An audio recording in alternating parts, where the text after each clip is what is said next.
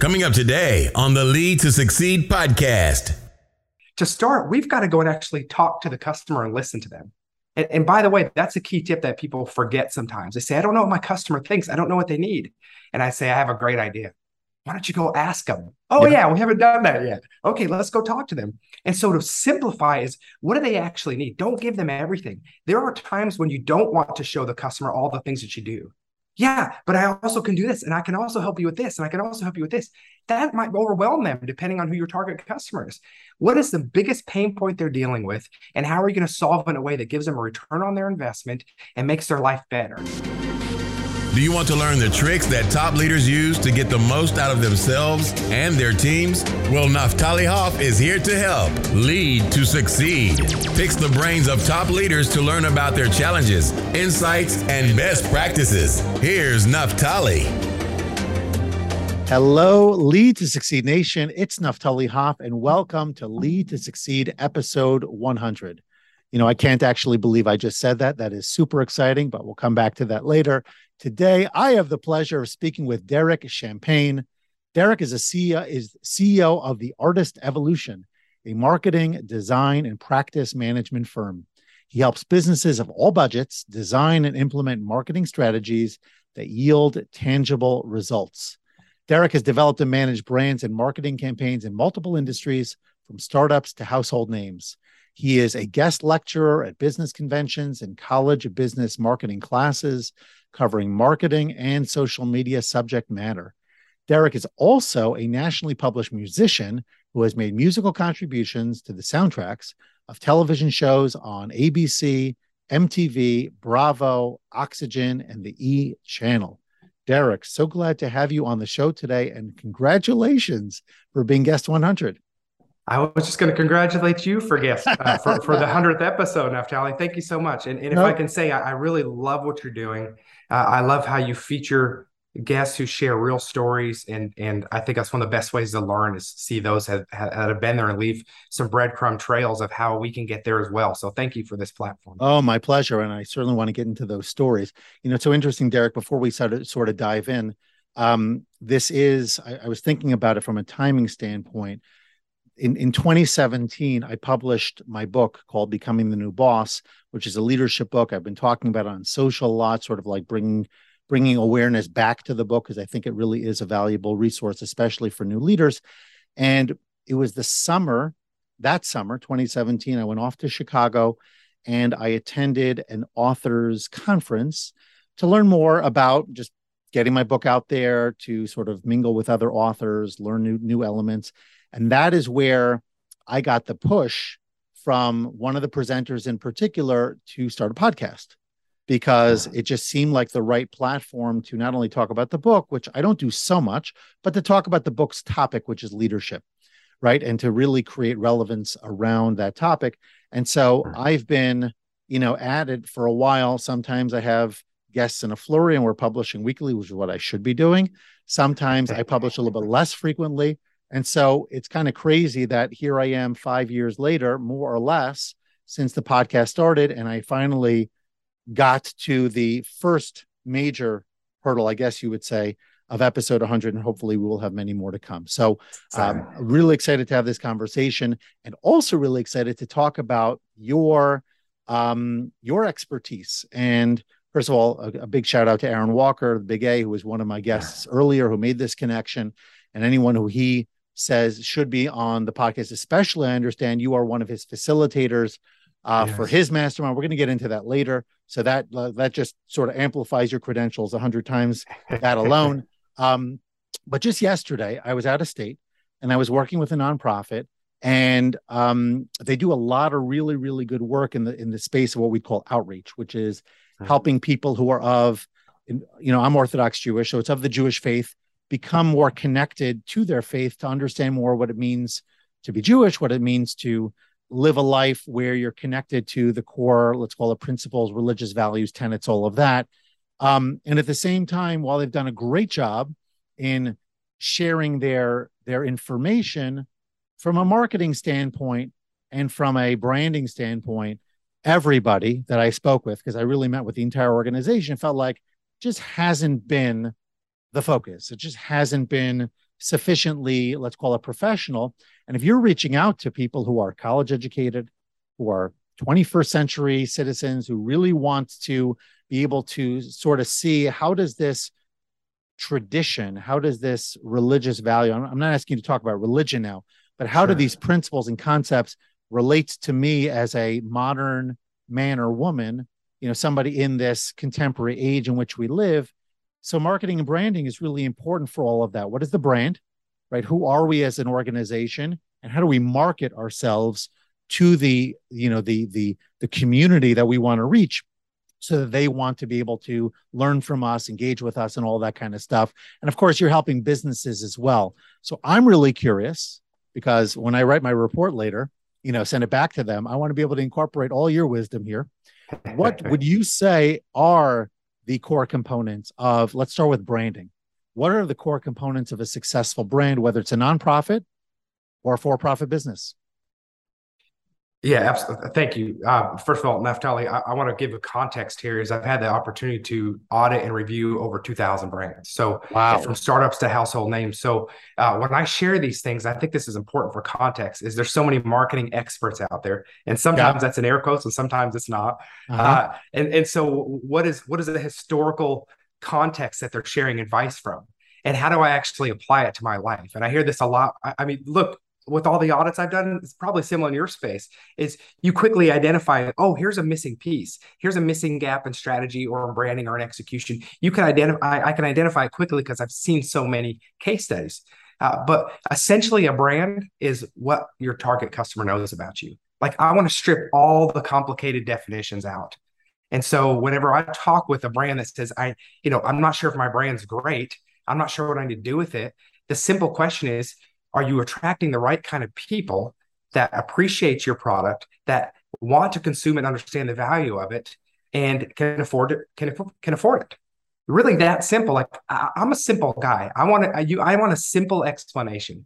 And i'm a student of a game so i'm always going to study it but is that it really is that simple. And if they don't know if the if the kind of customers that you need if the kind of donors that you need don't know about you or don't understand you you don't have a brand you know, I love simple. that. I love that. There are a couple of things I want to dive into with what you just said.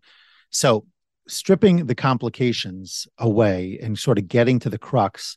Uh, I'll be honest with you. That's that's a challenge I've had, but and I'll tell you why. You know, I coach, I consult, I train, um, I write. You know, I have a variety of different services that I provide, a variety of different areas where I would consider myself to have some realm of expertise. And I know that a lot of, let's say, you know, this nonprofit, for example, they've got maybe a core mission, but they've got, I'm sure, a, a suite of services that they provide. And most companies do. So everybody wants to throw, you know, everything at the customer because why leave something out? On the other hand, oftentimes less is more.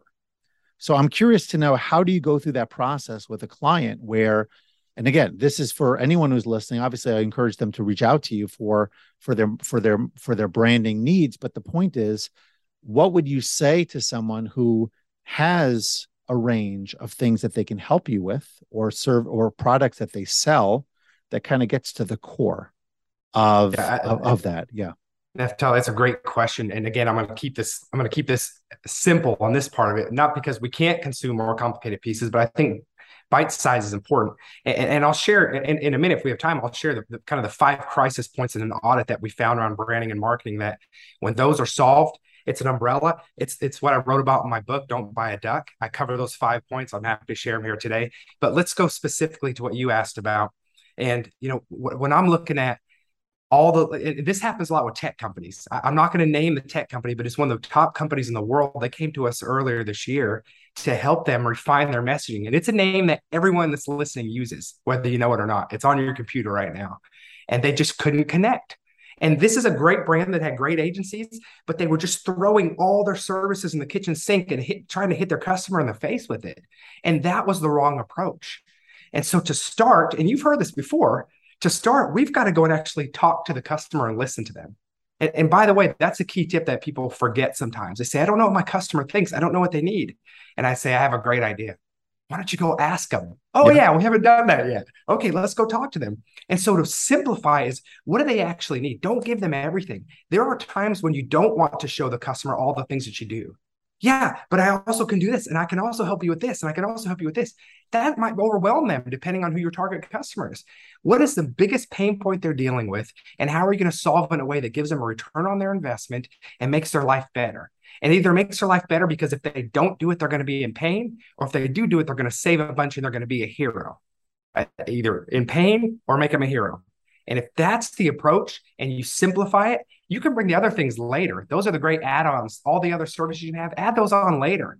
And so when we talk about looking at a target customer, we want to do what we call target segmentation. And that is really understanding them, what's important to them, and then dissecting it even more, going, do is this can I tell them all this thing? Is all this messaging matter to them? Or do maybe I have two or three subsets of customers in here? And if so, are their unique, are their communication needs so unique that I will lose customers by trying to tell them everything? Do I need to subset them? And can I have a singular focus of that key pain point or benefit and just stick with that? And maybe there's three different campaigns if you have three targets, but you can't tell everybody everything and connect. We don't have time anymore, Naftali. We don't. We have a few seconds. We have a few seconds to brush up against our ideal target customer. And and if it if it matters and if we're a fit, they better know it and they better recognize the key point that matters to them because you may not have a chance to talk to them again. That doesn't mean you're not doing four, five, six touch points with that target customer, but don't waste an opportunity to have a meaningful conversation and connection that resonates with them when it counts. Yeah, yeah, and and so I so much there. Um, I, I am curious to know, and and there's another question I must ask you, which will follow afterwards. But that last point, sort of staying there for the moment, because you hit on it earlier and then you came back to it. The idea of listening to your customers, right? Asking them, listening to them, and using that feedback as the basis for whatever campaign you put out there, whatever messaging. Why is it? And, and I know I suffered from this as well. I don't know if it's an arrogance or what, why is it that that you find that so many people just don't automatically assume that listening to their customers and asking those questions is step one. Like why is that sort of like this aha for so many people that i did everything i came out there i knew all this stuff i put it all together and now like you know crickets it's not working. Ask your customer like why didn't they start there? Yeah i i think part of it can be arrogance. It can be yeah, look it's something I struggle with myself. I've had nine companies. Some have some have done okay, some haven't, and I can always point back to myself and either my unwillingness to ask the right questions to bring the right people around me, or the arrogance around no, I've got this. And so eh, eh, that, that's not the whole thing, Naftali. Sometimes we just don't think to. We want them to like it so much. We they see the customer. This is what's you know. If we're talking to a lot of entrepreneurs right now, leaders, which we are, I mean, they don't. The, what the customer is seeing today is an iceberg of all the work that I have done the money, the sweat, the tears, the laughter, the failed businesses, the successes, the teams, the turnovers, the lines of credits. Let's just, we could just do this for five hours, right? Just name all the things that we've done as leaders to help get this off the ground. They don't understand the context, Naftali. They don't understand the context of this product and how well I've refined it. My agency now, 15 years. What are you going to tell me? I know this product.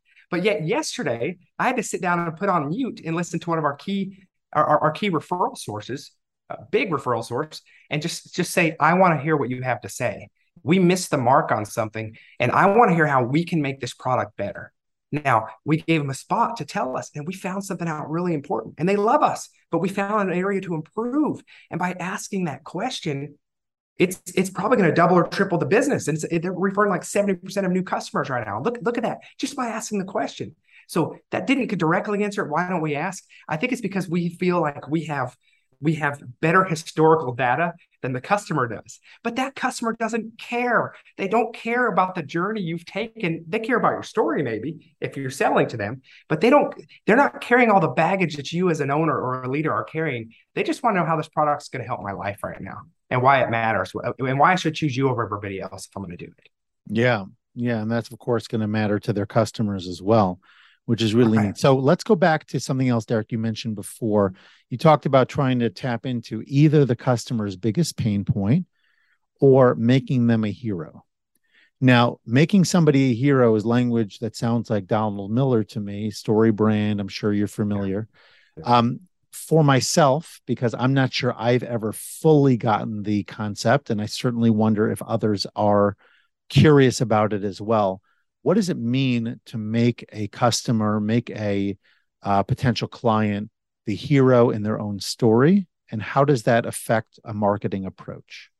So a couple things, Naftali, I want to kind of clarify. I think that I think making someone the hero in the story is different than understanding how to make them a hero in in purchasing your product or service. Okay. So Thank just, if clarifying. I can make that distinction. Yeah, sure. And I think it's an important distinction. So if we're talking about how do I make somebody a hero, if that's appropriate, if I can instead take a quick step back and say the, the mindset that you take is without going with any assumptions. So you're not necessarily saying I'm going to make them a hero yet. You're going in and saying, I'm going to do an exercise because I don't know if I'm if you if you're listening and you're saying I'm not sure if my product or service is connecting with the right people the right way. I'm, I'm just not sure. I think it's pretty good. I'm getting referrals. You know, I, I sell some, but I don't know if it's a magnet. When you have a magnet and you have it on the right side, and you put it down on some paper clips or whatever that metal is, you have there's no mistaking it. You have a powerful source that is attracted and they just cling to it. Don't we want our businesses like that? Absolutely. I mean, how incredible is that? And and look, I've been through phases with our agency and other companies where we weren't that magnet. We were sticking some, but so my mindset is always how do we get a better stickiness? How do we get it to stick better? And and sometimes it's adjusting the product, sometimes adjusting the brand a little bit. But when we're talking about this hero side of things, you want to actually go in and there's an intersection of of looking at your products and services and then looking at your customer really closely and really dialing into their world. I want you to learn everything about them you can. And I'm not just talking surface level. I'm not just talking about religion and stage of life and you know political views, whatever whatever those things are. I want you to understand them. This sounds creepy, and it's not. I want you to understand them like a relationship. Like if I want a relationship with my wife, I need to understand her, and it's not a one-time thing. I need to continually be on the same page with her. Her needs change, so I need to be in conversation. So even once you do this exercise, it's not set and forget it your spouse, your significant other is going to continue to evolve. Your customers evolve. You need to continue that relationship in that way. So I want you to really understand them. And that takes time to sit down and do an exercise and, and really look at them, go, what, what are they go- going through right now? Like what matters most to them right now? Are they, are they, what, what are some commonalities I can identify with them that are important in their world?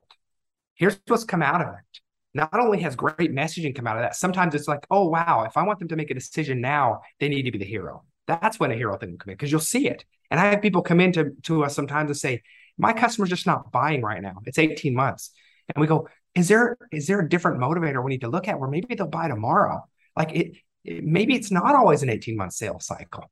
What if, what if it actually could happen in, in three weeks or three months? Like, let's go into their world.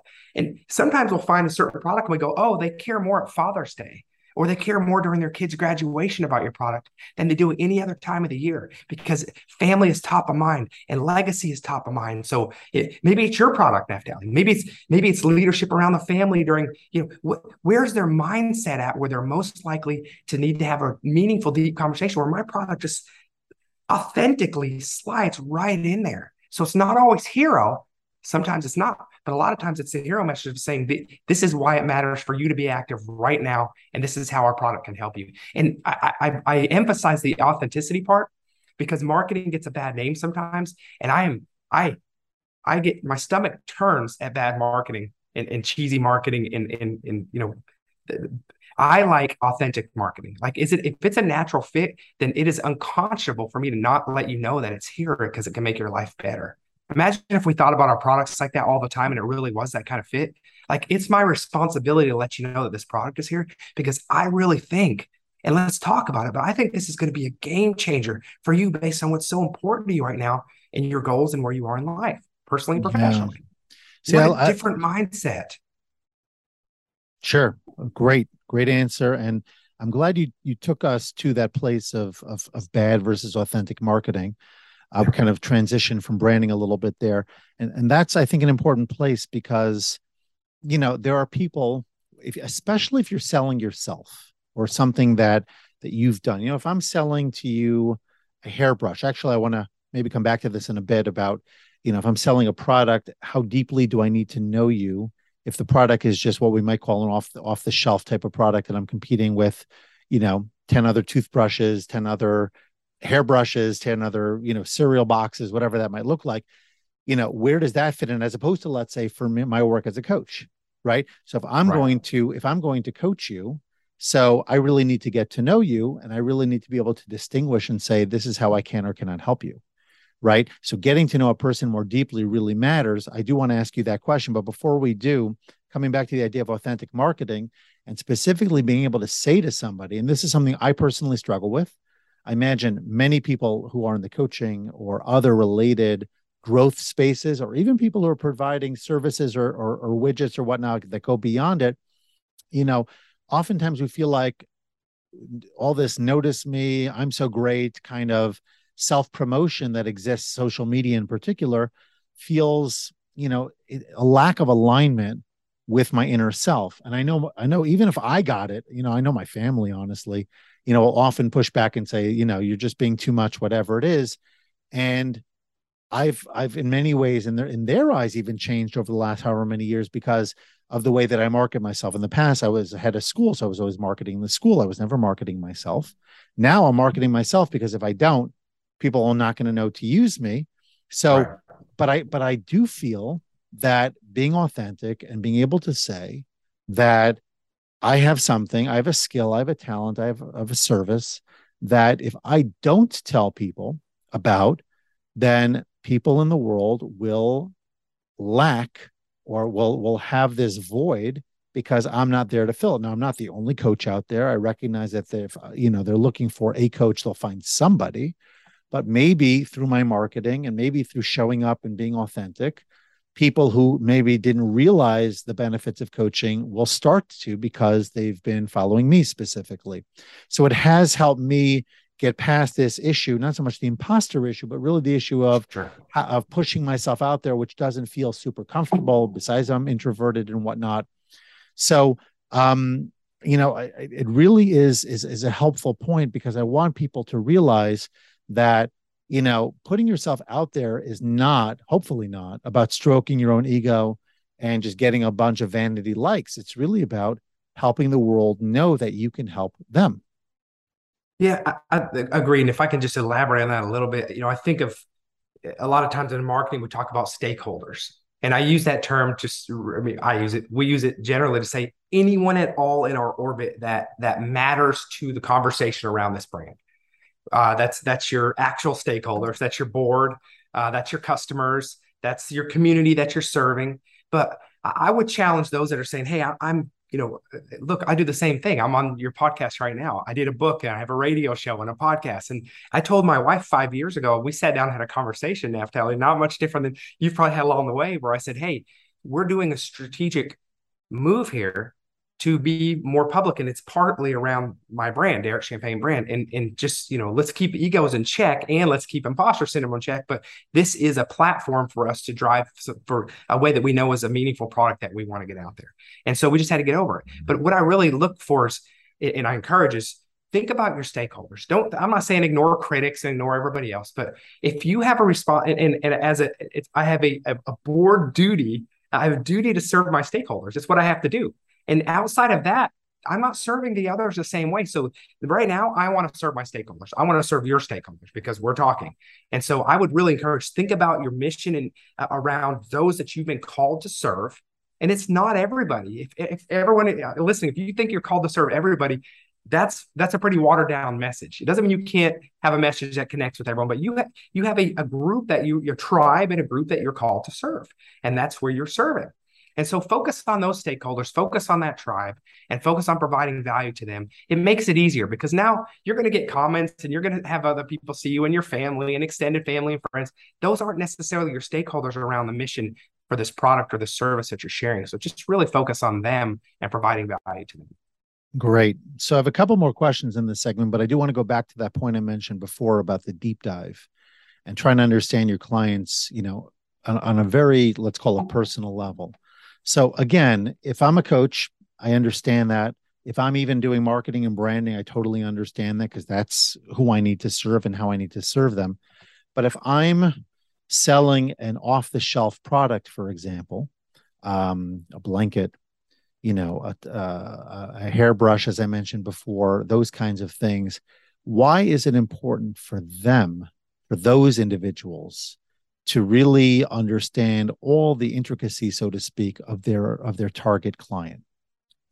Uh, so that's that's kind of layered, which I like. So bear with me for a second. Uh, there's several reasons. One is let's let's go a couple different levels of who they're. It's not always just the end customer. And I know this because my first company I owned was a was a, uh, a distributorship where I owned Famous Amos cookies and Jackson Vanilla wafers and Murray in three different states and, and Walmart supercenters and and all the supermarkets and convenience stores. Those were all my customers, and I and and that was my route at 18 years old. I, I bought it and built it, and that was so I understand the end product, but I also know there's a bunch of different stakeholders in there too. So let me just kind of describe a few of them. One is one is it's important because the end product is on the shelf competing with how many others, right? So I need differentiation in my product. So understanding the customer, what's important to them, well, I better understand that because I'm fighting on. I did this with cookies. I mean, we had everything color coded to know how we could pull this and sell more than Nabisco on the same shelf. I mean, there's a science to it on the marketing side in the retail space anyway.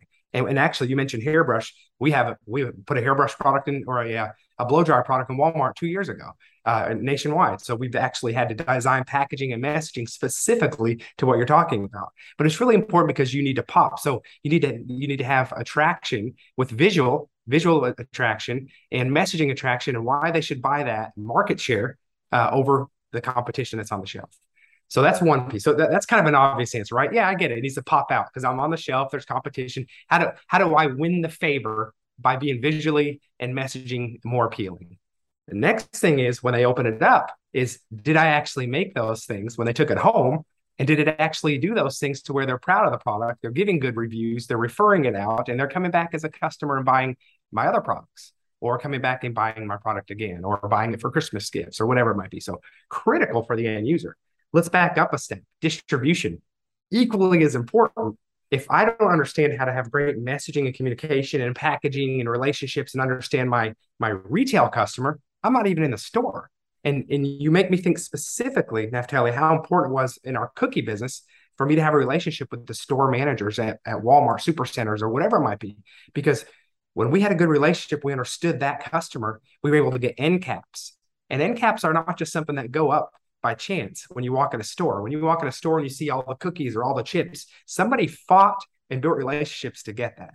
They worked hard to get that with the store and they understood the store manager. They understood how to uh, negotiate percentages with the store manager. They understood what was important to them for their store specifically. They understood what kind of incentives they needed.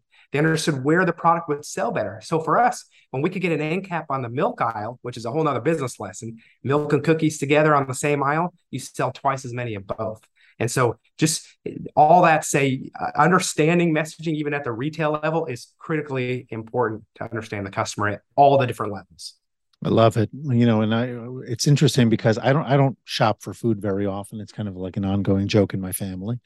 Um, but when I do, I actually do spend some time, not every time, but often I spend time on the psychology of the store but thinking about the layout thinking about the end caps thinking about you know what which products are on which shelves.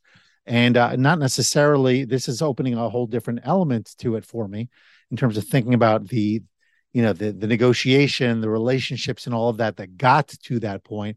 I always understood that the stores wanted to be strategic about what they put where for sales purposes. Now i have to think about this not I have to, but I probably will start to think about what did that person do in order to get that, you know, to get that result. Right. That's kind of neat, you know, an, an, extra piece here. Okay, so um, I do want to ask you because I, I, I mentioned at the beginning, I think somewhere, um, I run mastermind groups. You facilitate mastermind groups. Take a minute and just share with Lead to Succeed Nation a little bit about why mastermind groups are so valuable, why you're so passionate about it, and what it's done for the people in your group that keep coming back for more. Yeah, absolutely. So, you know, you mentioned Aaron Walker. I do lead a group for him. I also have a marketing mastermind group that I lead as well, which is just focused on marketing directors. And uh, the importance for that, the reason I personally do it, uh, I personally do it because it has been a game changer for me personally and professionally. I'm somebody that does not like to waste my time. I've got my time blocked to four to five hour work days of understanding my science of how to be most productive and get the most done. I'm not going to waste an hour. I'm not going to waste time masterminds have been one of the best returns on my investment for time. And, and a couple of reasons why. One is accountability, probably one of the key things accountability because I'm someone that wants to be held accountable. Actually, yes. I'm someone that doesn't want to be held accountable and needs to be held needs accountable. To be. So yep. so I require it. And but I'm someone that if I say I'm gonna hold myself accountable, you better hold me accountable because I want you to I want you to put some benchmarks on me, and I'm gonna go I'm gonna go meet those benchmarks and beat them. And if I don't meet them and I can't figure out how to get to the next one, that mastermind group is gonna understand my context. See, they're gonna know me better than anybody else, and they're gonna be able to help me get some of the friction points out of my way. Sometimes that being me, a lot of time that times that being me, and help me make sure I achieve those objectives. I don't want to waste time. I, I, I want to live my purpose. I want to live the visions and the things that we've written out. I want to be the best I can be for my all my stakeholders in my world, my family, my team, my employees, my community. And so a mastermind is a great way to subject yourself to an authentic group that will hold you accountable to getting results. And I, I just I think it's one of the best inventions out there for someone that really wants to break through in leadership and be very successful with with a healthy dose of self-awareness and humility along the way. Mm, I love how you said that. Yeah, the accountability piece is really, really critical. I know in my groups, for example, we set goals at the beginning. We refer back to those goals on a regular basis, both personal and professional. I'm sure you're doing, you know, things like that. And anytime we do a hot seat, the next session, the person's got to report back on how they've progressed you know uh-huh. since that. So there's this continuous focus on helping each other not only think differently but also be accountable because without accountability nothing happens. And i think you know you know that better than anyone. Agreed. My, and one other point on that Naftali is, is i think it's important for us to continue to evolve evolution is really important in our lives and and those that stay the same i'm not saying don't have roots in your faith and in in the things that you know are right and wrong but i'm talking about we need to continue to evolve and grow we must and the mastermind is helpful for doing that. No, it so certainly is. So, last question for this segment relates to um, you know failure because, as I mentioned to you when we first started chatting, and just in general, we all know that the very best leaders they seem when we first look at them like they've just you know always been successful. Everything's gone right for them. They're they're at the top of their game. We don't know the backstory. We don't know the challenges. We don't know the um you know the struggles the trials the tribulations. And as a result we always say say to ourselves well i can never be derek. I can never achieve what he's done. I mean this right. guy's this guy's beyond. So share with us please a, a, a, failure that you've experienced that you've grown from and uh, how that's helped you become who you are today.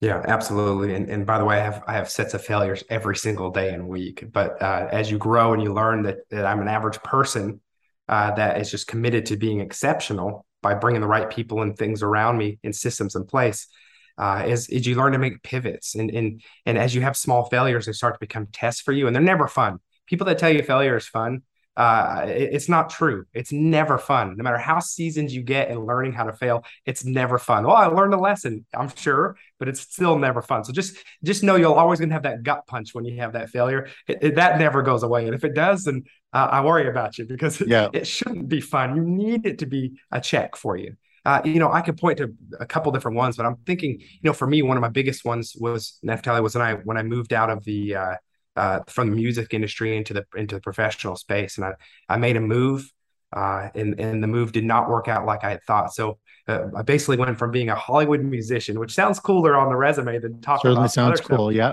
Went from that to being in a cubicle in Bentonville, Arkansas within a six month period. Mm. Uh, it, it, was bad enough for me. Uh, and I was disappointed by choice, by the way. I made the choice and I went into a minority ownership on a product. It didn't work out. And, and, uh, I had, I had a, a, breakdown where I had to go to the emergency room three different times. Wow. Uh, to the point where I was, you know, just really at a really low point in my life by choice within that six month period. Uh, and, and I had to have a doctor tell me, uh, uh, Derek, you're not dying. You're just unhappy and you've got to make a change. Uh, and, and, but that was a real low point for me to realize that I was starting over in everything from realizing re, reinventing who my brand was, reinventing who I was. It was just real. And, and, this is at 30, 31 years old, by the way. I wasn't, I wasn't 18. Uh, mm-hmm. I, I, was in, in, the next season of my career. And so that failure was a, uh, was a really big learning point for me into, into, uh, into uh, how to be more intentional and where I put my values in uh, as far as my identity as well. Wow, what a story! Okay, so let let's talk a little on the rapid fire side, short and sweet. Uh, you've been in, I don't know how long you've been in Arkansas for, but the only thing that I associate with, Ar- with Arkansas are the Clintons. And so, what would be something cool or something most people don't know about Arkansas? Okay, yes. Uh, we are the mountain biking capital of the world now, Ooh. as of this year. And we have friends coming from all over the country just to visit Bentonville, Arkansas, uh, wow. and, and, see these incredible mountain biking trails. Okay, so I'm not sure I'm up to it, but my nine year old and I must must probably get there at some point.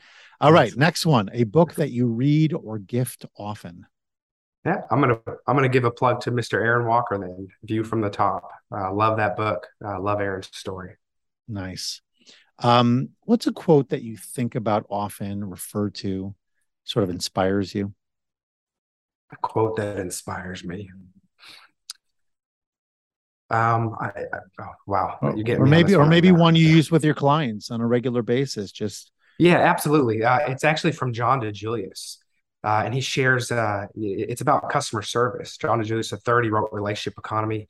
Uh, and he says uh, it may not be your fault, but it is your problem and mm. that is addressing customers and their needs and it is your problem no matter what even if it's not your fault that's true of my conversations at home with my kids so that's totally relevant all right and the last one a productivity tip that helps you derek to get more done productivity tip it's not an app it's a it's a commitment to getting up early in the morning 4 30 in the morning mm. in the gym have quiet time block your hours, be done by 12 or 1 o'clock in the day, and, and uh, just be intentional with your time blocks. Love it. I'm doing 5 o'clock. I thought that was early, but I guess I'll have to push Five it. 5 is early. I'll Five push it early. to 4.30. Push it four. Actually, yesterday to go out of town, I got I, uh, I pushed it to 4:30. Meanwhile, there was an accident in the Lincoln Tunnel, and so I missed my train anyway. Ah, uh, what are you going to do? Anyway, uh, so um, give us a mo- um, t- take a moment to let Lead to Succeed Nation know where they can find you, where they can you know benefit additionally from your wisdom your experience your your prowess in so many different areas um you know help us find you yeah absolutely always happy to have a conversation if you look me up on linkedin derek champagne i'm very active there uh, I've got a book, Don't Buy a Duck. If you Google that, look for it. Uh, the, new edition came out earlier this year. It's endorsed by one of my heroes, Seth Godin.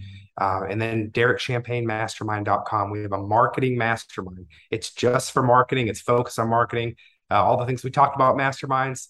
Uh, picture that for marketing. We bring our marketing plans together there. We challenge each other on it. We help overcome friction points and help marketing directors or entrepreneurs who are responsible for marketing to get results. Awesome. Okay. And we're going to have that in the show notes as well. And so, um, you know, I'm, I'm sort of sad that this conversation is going to end, uh, at least for now. But uh, let's at least sort of end on a, on a positive where you share, please, Derek, one final life lesson for all of us to to benefit from yeah absolutely and i'm going to continue from the conversation i had where i said i came out of the hospital a doctor told me uh, things were not you know you're not uh, you're just unhappy you're not sick uh, and I realized the big important lesson there. And, and I'm somebody, uh, if any of you can relate to this, then, then, you know, this is embarrassing for me, but I, I learned to share it because I want to help others. Uh, as I realized that uh, I, I, I was when I moved on from things, I wasn't always happy for others. I figured out if when I moved on, if it didn't happen, if it didn't work out, great. I was not somebody that was was hoping I could put a, a, fingerprint on something and move on and continues to flourish. I've learned to be that from a lot of masterminds and a lot of help. And so my my thought is think of yourself if you're an entrepreneur as a legacy entrepreneur. Anything that you touch when you leave, you want it to be better and you want it to be able to continue to go on without you uh, and, and you really want to be some people are great at that i wasn't so if you're somebody that it stings when you hear news that somebody else is doing well and you're not a part of it anymore uh, really think through how you can put your fingerprint on something leave and it be better than when you started or were part of it wow all right well this has been a lot of fun i'm really glad that aaron connected us i'm really glad to have reached episode 100 with such a fantastic guest so thank you for being here derek and i can't wait to share this message far and wide more people just need to get that wisdom that you've been sharing and continued success really in everything you do. Thank you. Congratulations again on number 100. There you go. Bye bye now. Thanks so much for listening to this episode and for investing in yourself so that you can lead to succeed. Before you go, don't forget to subscribe, rate, and review the show. Your feedback gives the show more social proof and encourages more folks to listen.